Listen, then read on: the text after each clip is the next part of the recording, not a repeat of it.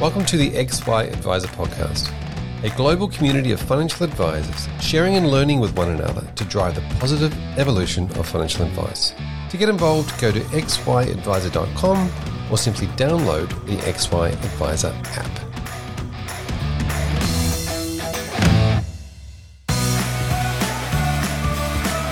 How can I find the stability needed for long term success?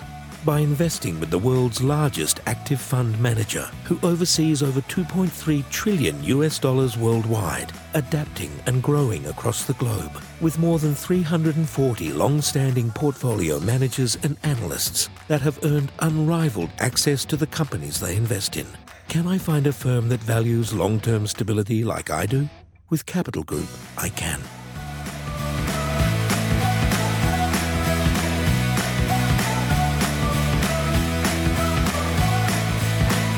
Back to the XY Advisor Podcast. I'm Fraser Jack, and today I'm joined by Adam Crabb. G'day, Adam. Hi, Fraser. Thanks for joining me today. Now, today uh, we're here to talk about, uh, well, quite a few different things actually, but really around the concept of client connection. And uh, obviously, the, the company that you work with has done a lot of research into this, of course. And uh, what we might do is talk about all that research. There's a white paper, there is uh, focus reports, all these sorts of things that um, I've had a look at, and some presentations that you've done on it. So, Thank you for joining me today. Before we get into it, I might just quickly start with you. Who are you and, and why are we talking together? Yes, so look, it's fantastic to, to be with you. Um, so, who am I? I uh, I'm a risk strategy specialist. I'm in a bit of an insurance guru, if you like, uh, and have been uh, with Zurich for just over three years. Um, I've always had a passion for wealth protection uh, and protecting people's, um, uh, you know, their finances, their family, um, and you know this particular client connection piece is really an extension of that. Um, you know, one of the things that I like to do is try and find opportunities, uh, opportunities where if there is um, a bit of a gap in terms of an offering something that could really enhance that financial advisor client uh, relationship, uh, that's something that I really like to try and hone in on and make uh, you know make come to life. So it, it ultimately benefits not just the advisor, but the community at large. Yeah, fantastic. Helping people, I love it. It's uh, sort of a, a shared passion of mine, so they're very good. Um, so tell us about the this piece, and you, uh, obviously we did some re, you did some research. Uh, when I say we, because uh, XY community was involved in some way. Do you want to tell us about That's the right. research that happened?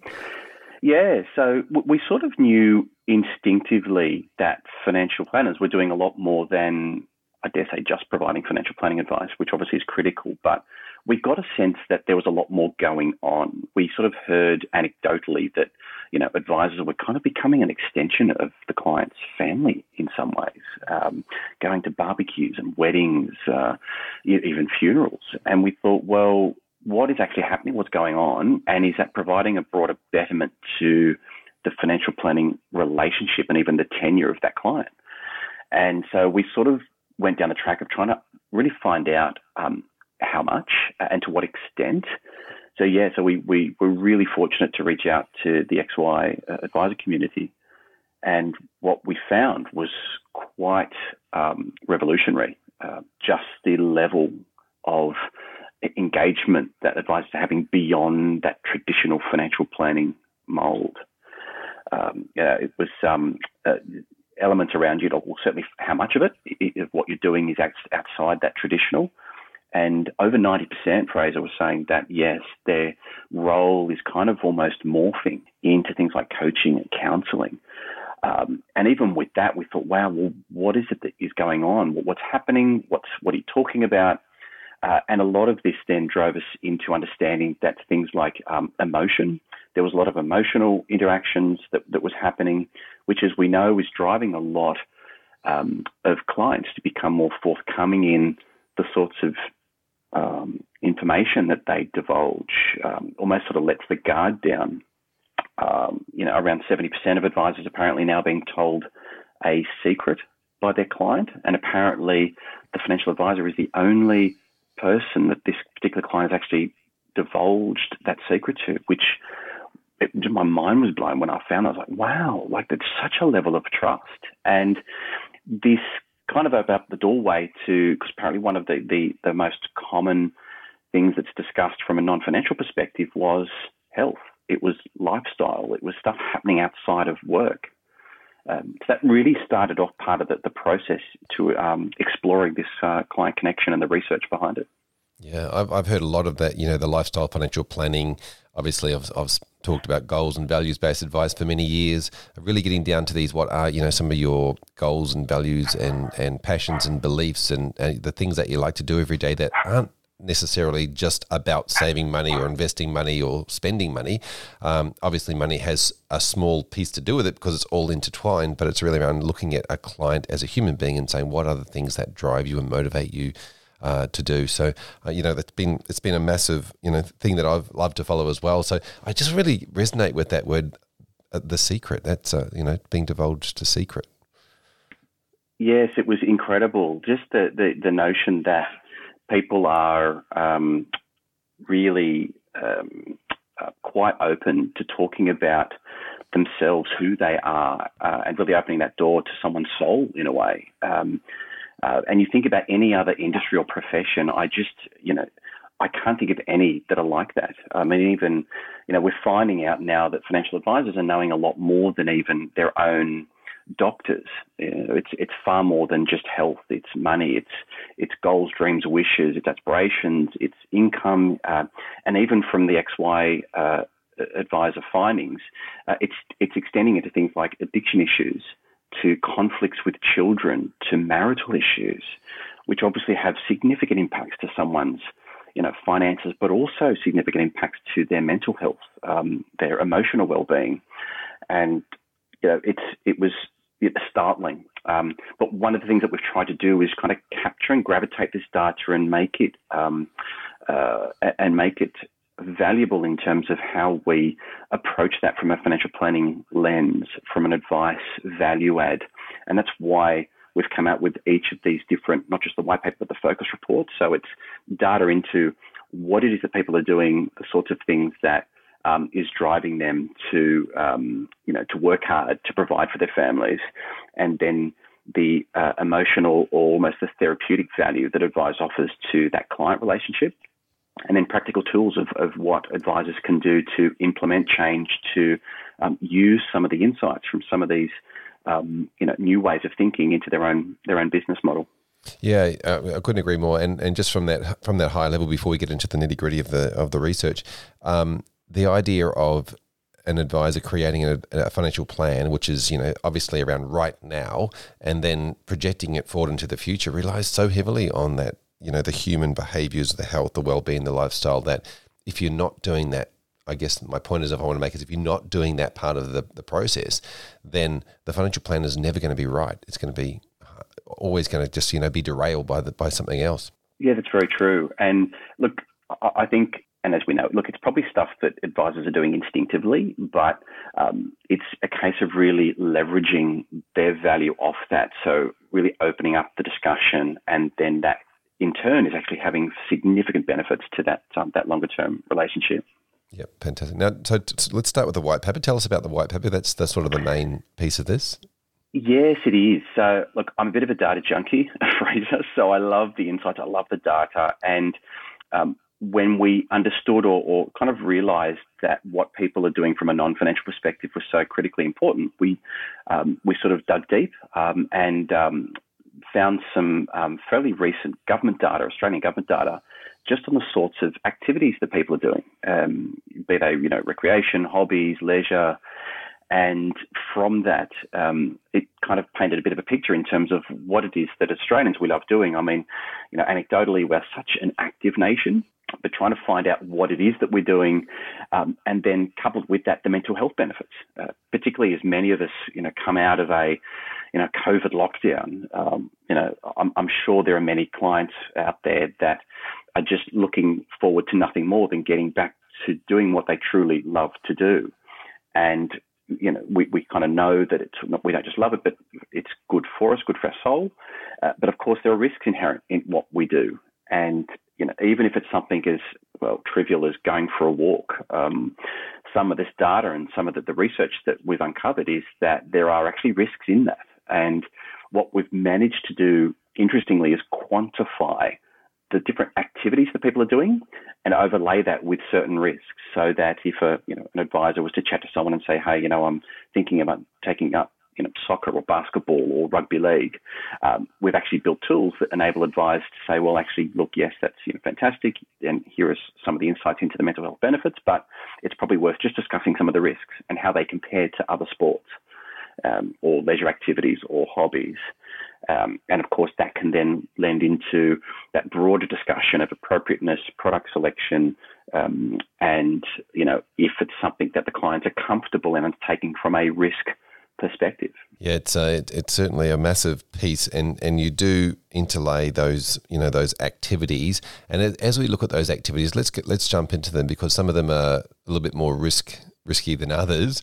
Um, yes, they are. And so and so you've gone into some of those activities and said, well, look, we, we really need to sort of think about what they can do, not just obviously from a you know a risk product point of view, because we're not sort of talking about product today, but from a from yes. a lifestyle. Um, how's this going to affect your lifestyle? What are the things that we need to think about from a risk assessment point of view? Yeah, absolutely. And look, you're you're 100 percent right. I you know when we uncovered part of this this data research, we found that um, there was um, you know, some of the the uh, hobbies that people are doing are quite significantly um, high risk.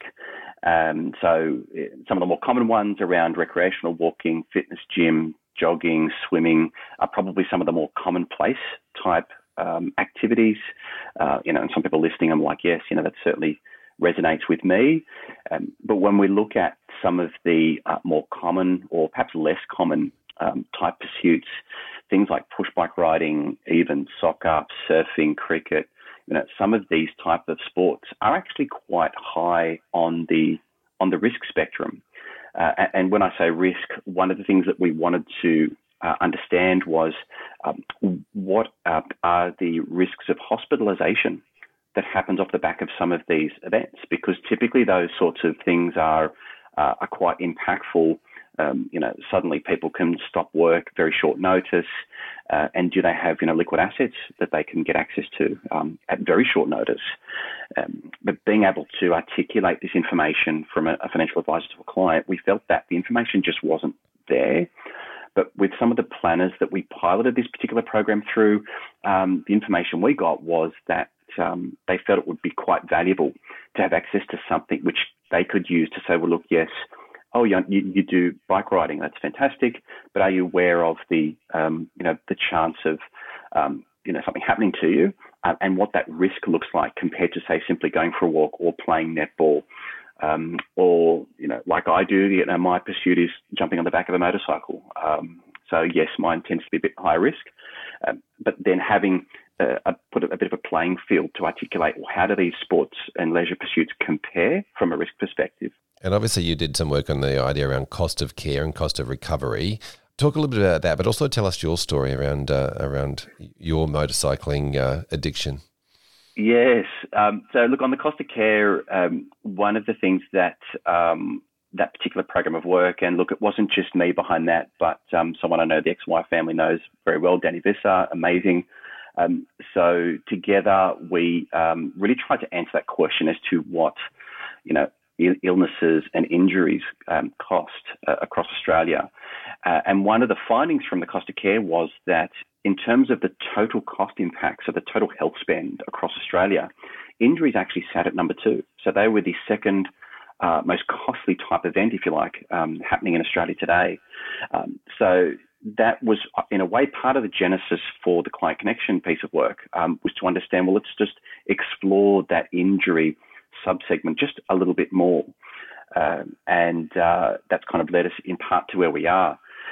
But yes, with, with my own sort of situation and circumstance, um, you know, yes, there's sort of risk inherent uh, in everything.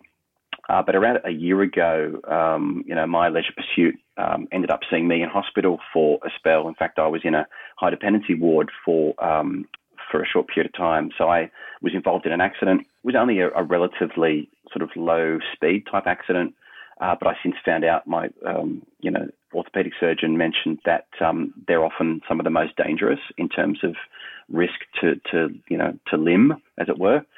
Um, so yeah, involved in an accident, um, had about six to seven broken ribs. Um, I um, shattered my right shoulder blade, my scapula. uh, and was off work for three months.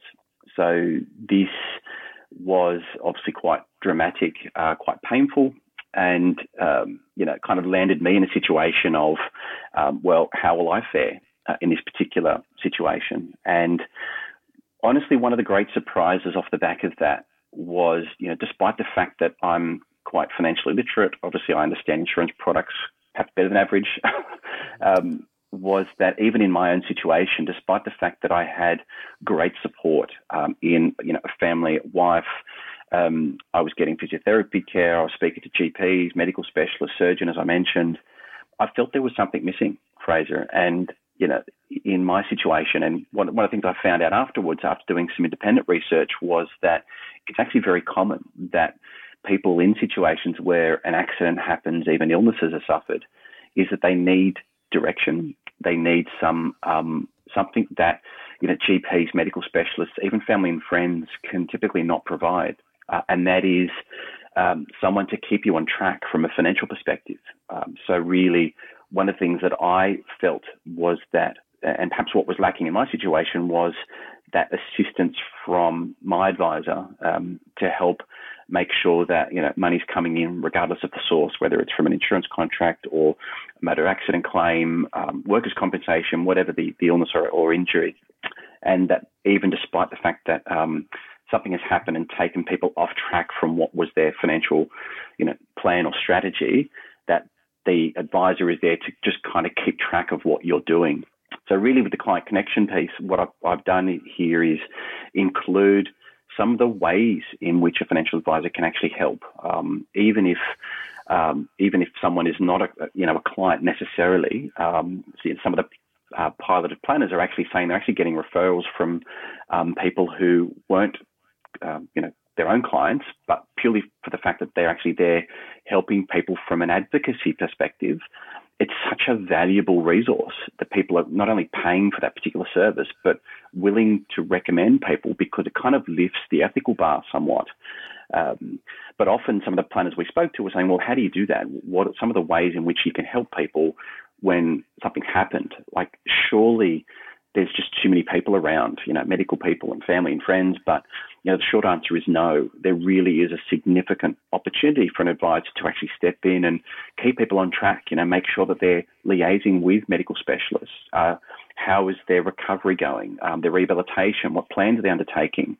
Uh, one of the great things that helped me was tracking my milestones. So, everything from how many medications I was taking each day. In the early stages, it was around 20 to 25 different pills each day. One of my goals was to get off them as quickly as possible. I hate taking, um, you know, tablets and things. So every week, I would just kind of, you know, jot down, um, you know, how many I could manage and reduce that. And you know, that's something I think the advisor could be party to. Is well, what are you on track with? What's that looking like? Um, for me, it was lifting weights, um, being able to hold a phone to my ear. I think it was around six and a half weeks before I could actually lie flat and, and sleep back in my bed. Uh, so it's these often these little things around. Well, what are those little progress uh, milestones? Um, you know, are we on track? And is it something that is really driving someone? And you know, from an emotional uh, and mental perspective, it was such a valuable thing to do because I was able to track where I was and how much better I was doing, even you know, almost on a daily basis.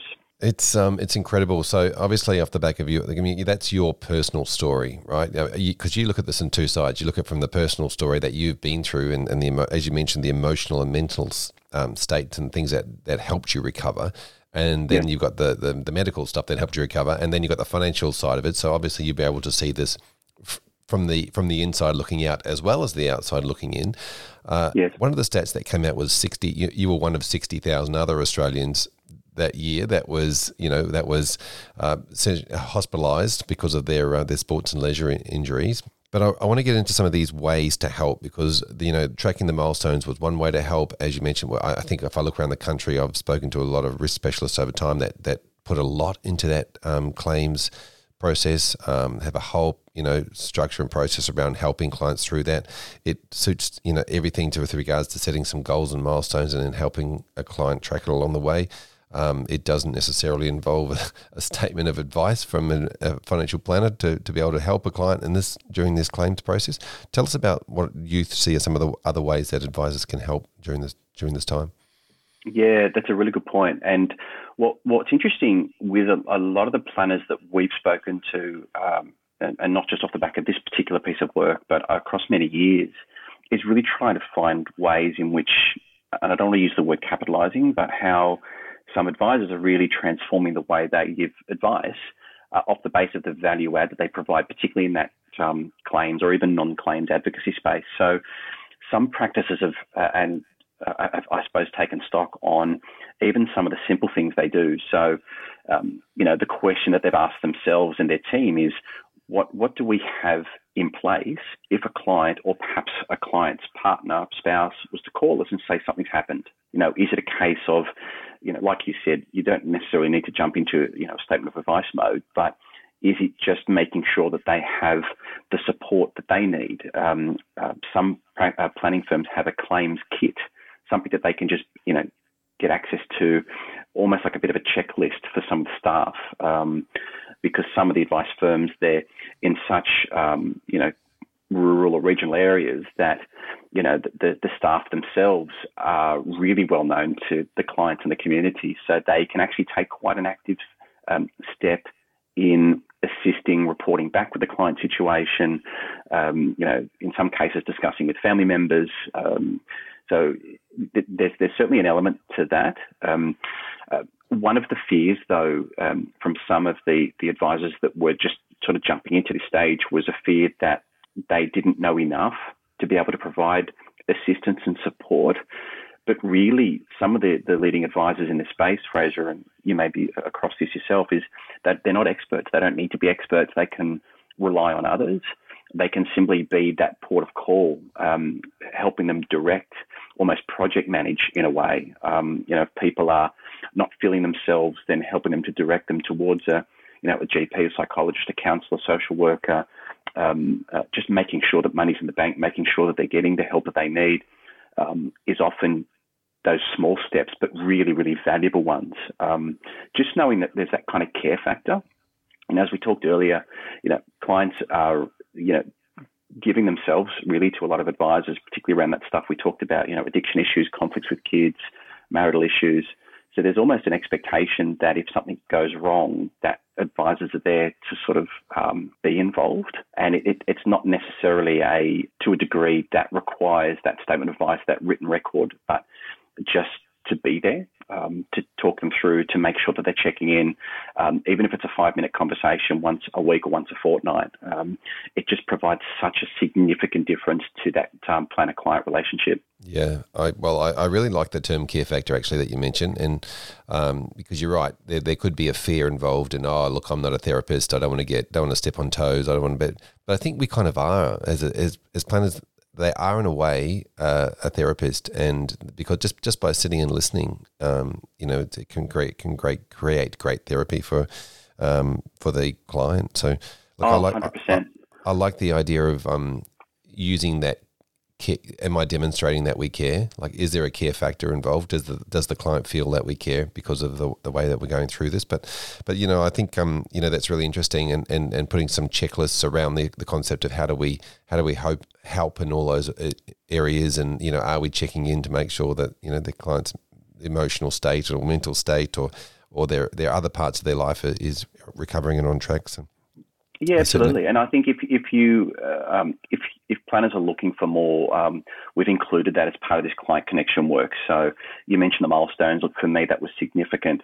Um, some of the other uh, data and research we uncovered was um, advisors should be um, talking to clients and saying, look, try and avoid making major decisions or big life changes, at least until you feel better. Um, even if someone is physically impaired, sometimes that can really translate to their mental incapacity. And, you know, maybe getting to people just to sort of focus on their um, their recovery, even things like making time for regular exercise if that's at all possible, um, helping get people to a little bit back to normality before making significant decisions. Um, is often actually welcomed at a later stage. You know, wow, you know, some of the feedback we've got has been clients saying, well, we were so um, grateful because you know looking back that we really wasn't the right decision to make. I wasn't in the right headspace. Um, so just just some of those um, uh, small things can actually make a big difference. Yeah, it's interesting. So now's not the time.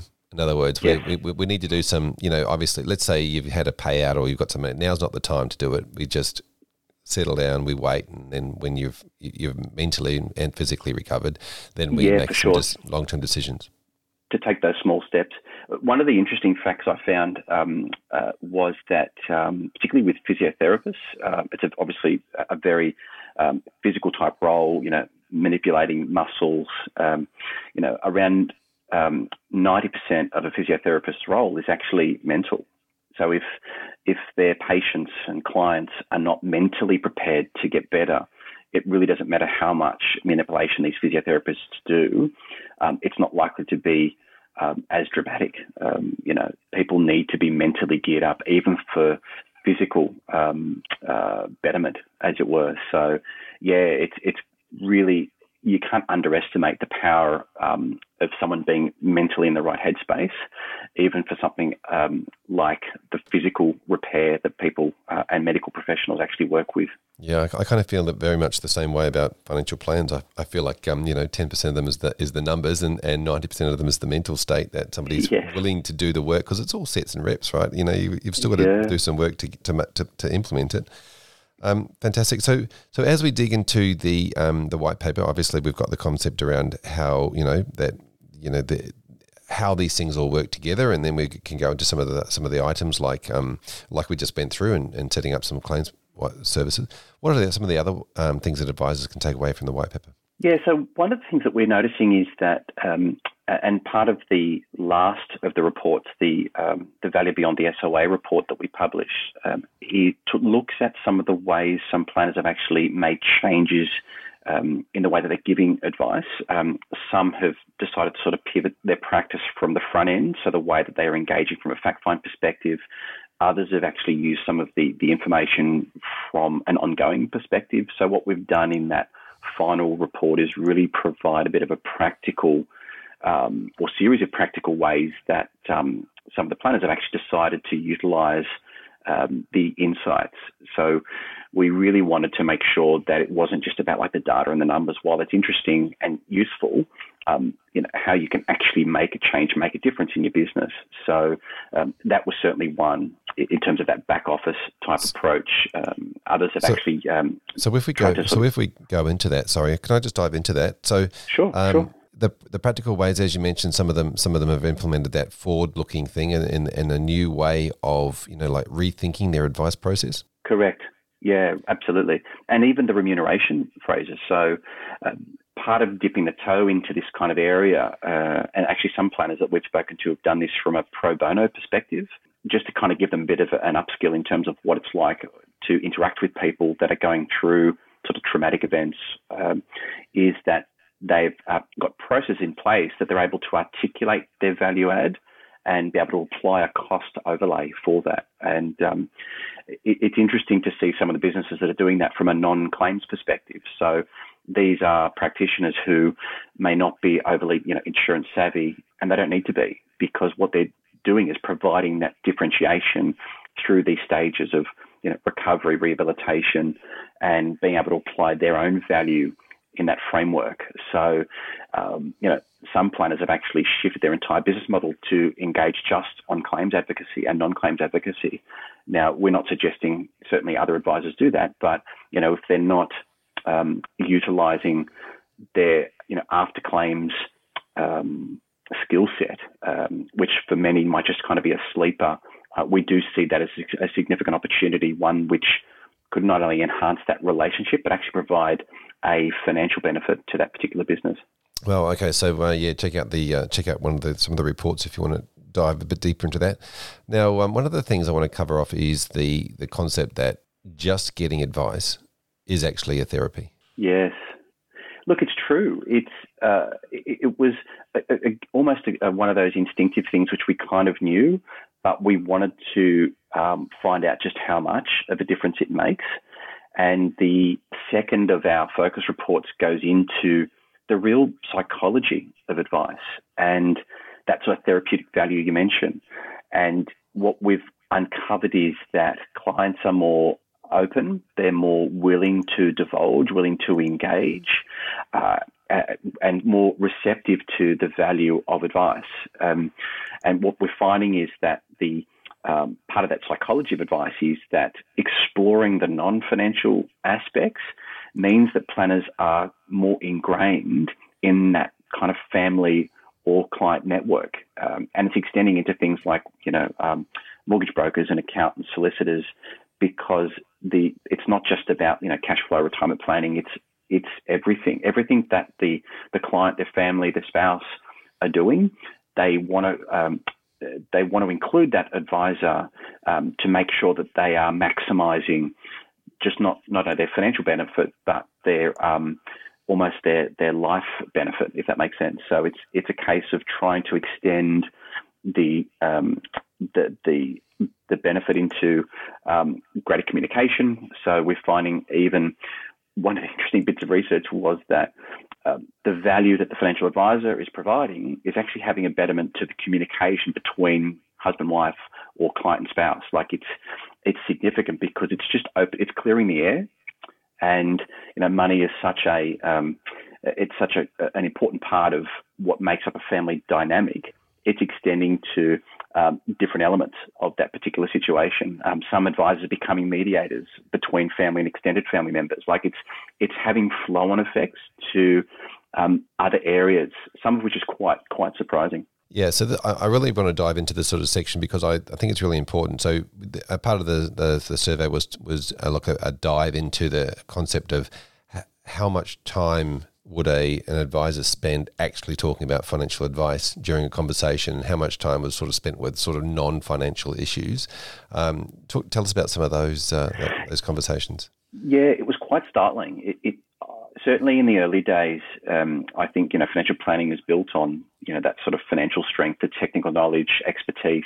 Um, but really, that, that is starting to shift and it is extending into these sort of non financial areas. And it's becoming as you've alluded to, it's kind of becoming almost a core part of their of the discussions that they're having with with their um, uh, with their clients.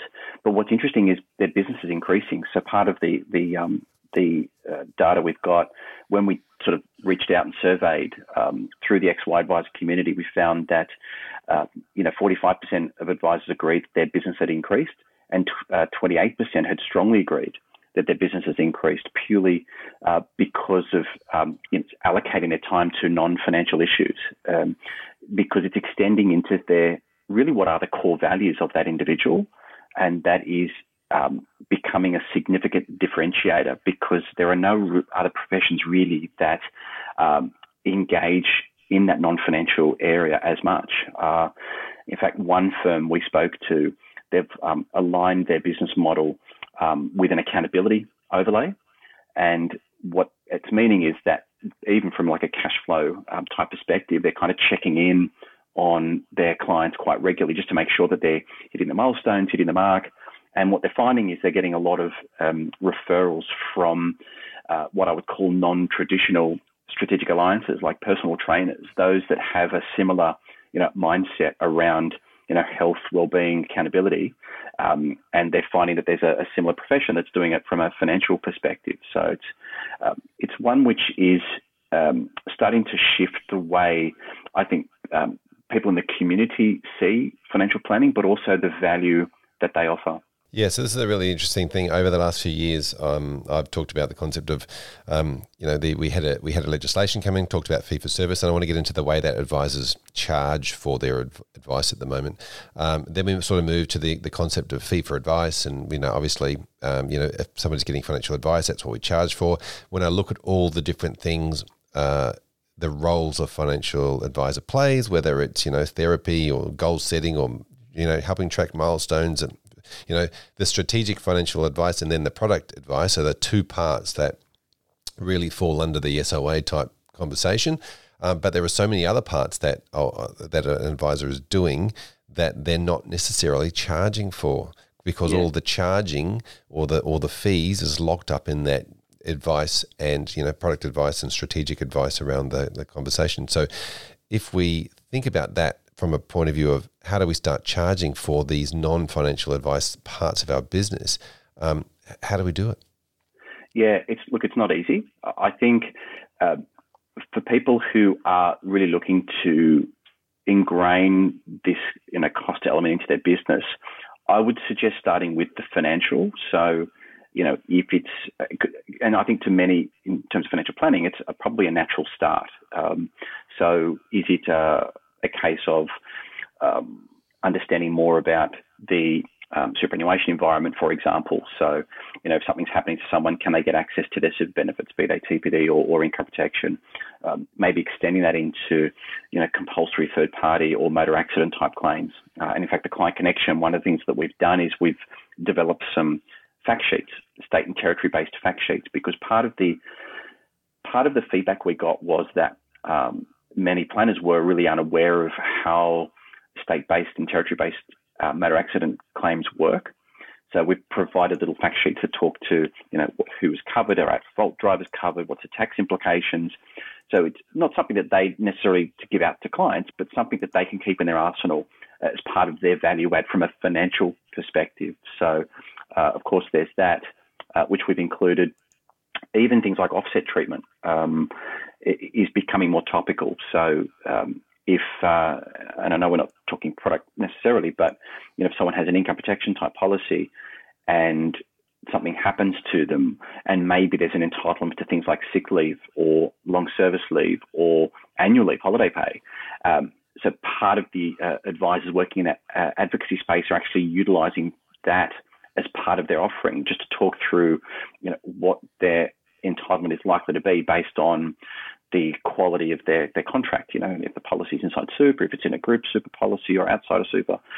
So I think the financial element is probably a natural place to start. And from that, um, they can then extend their, you know, their value and therefore the cost that they can apply to that non-financial element. So it may be a case of, you know, being able to articulate well, you know, with our um, clients that go through these particular events, we reach out to them every, you know, month to two months or every fortnight or every week. We liaise with certain providers. So just kind of being that conduit, helping someone um, to project manage or direct them into a certain uh, a certain professional, uh, and being the go-to for any you know concerns, questions um, that, that that particular individual may have.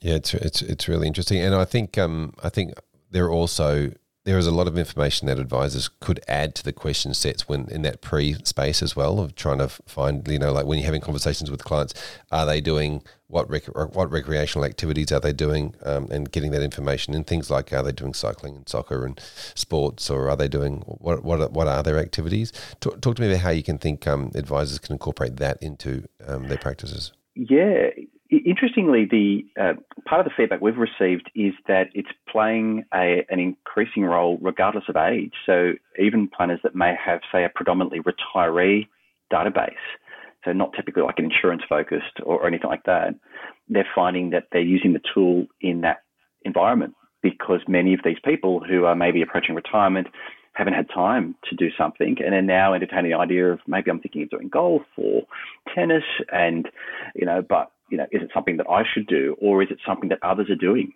And one of the, the things that we've built in our um, in our sports and injury leisure tool is not just the risks inherent, but the participation rate across other people of that particular age. So, you know, financial advisors can now sit down and say, well, actually, yes, in terms of, you know, tennis, uh, and for people your age, you know, there's a certain demographic or percentage of people that are actually undertaking that particular pursuit. So that can actually help them, again, from a non financial perspective, perhaps be able to build a uh, social network for you know, their activity that, that they're undertaking. Um, so we, we're hearing that that's actually providing an interesting value add, something which we didn't, didn't necessarily think would be of value, but uh, it's one that's opening up that um, greater engagement piece uh, once again. So yeah, participation rate, um, we've managed to break it down into certain genders and age groups and across many of the, the different key um, pursuits and activities.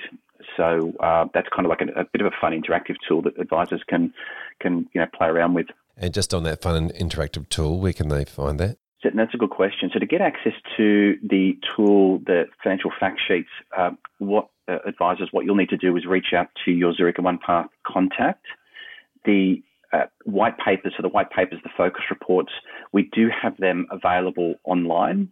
So if you go to, I don't know if I just give you the, the website address, Fraser. Um, sure. So it's yep. zurich.com.au forward slash the client connection. And you simply just, you know, click on the, I think it's like a button on the right hand side that says get your copy today, and you'll get access to uh, to the reports. Um, and yeah, for the additional tools, if you just reach out to your respective contact, uh, they'll make sure that they get access to that.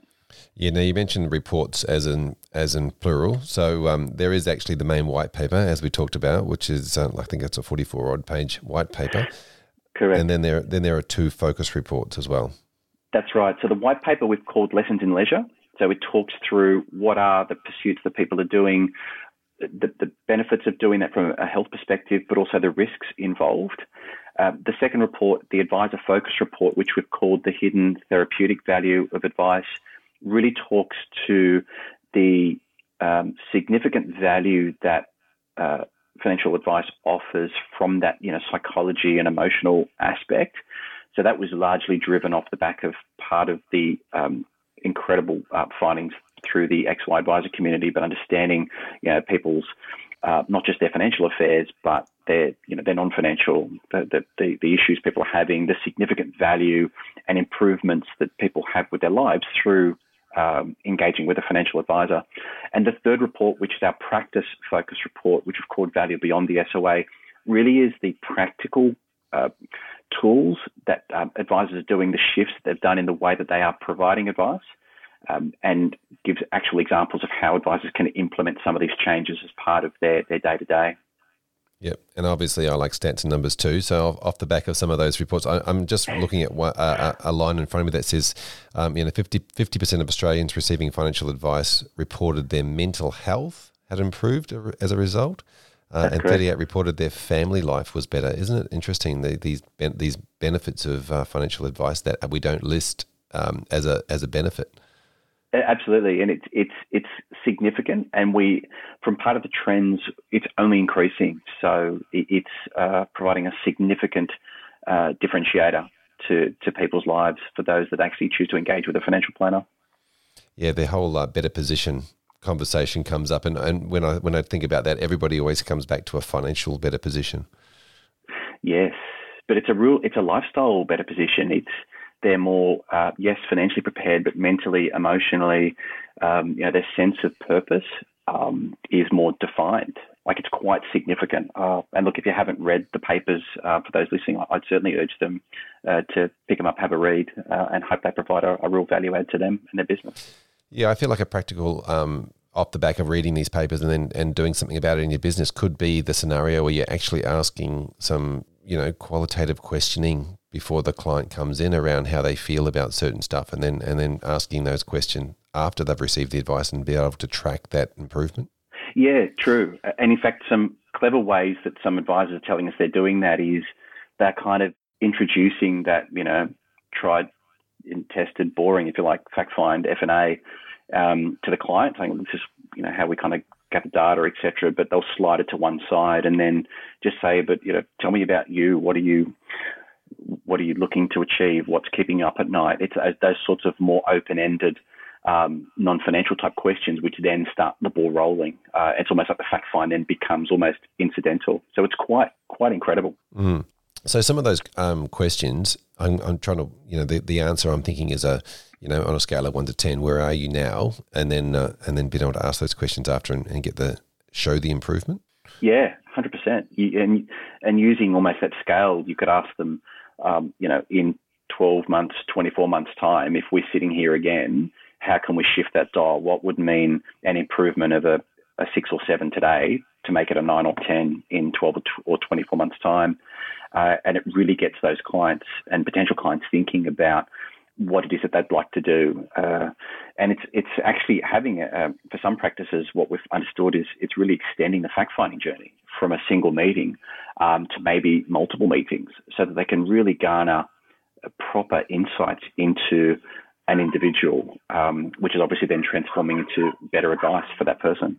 Fantastic. Well, Adam, thanks for coming and chatting with us today. Really appreciate your time and, and sharing your story and your insights with us, and uh, and obviously some of the stats that came off the back of the XY community. It's Been my pleasure, Fraser. Um, thank you, and thanks to the XY advisor community for their assistance with the project.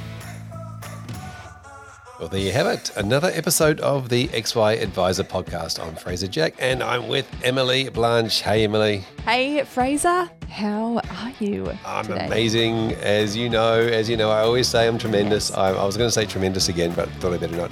Hey, we're here to do some shout outs, the best part of the week for us. So, uh, who are we going to shout out today? Yes, so big shout out to XY advisor Ellie Fordham for making her debut television appearance on the project recently. So, if you missed it, Ellie took a group of millennials through a series of questions around how they're engaging with their super in particular, and to demonstrate the long term impact the decisions they make today will have on their financial futures.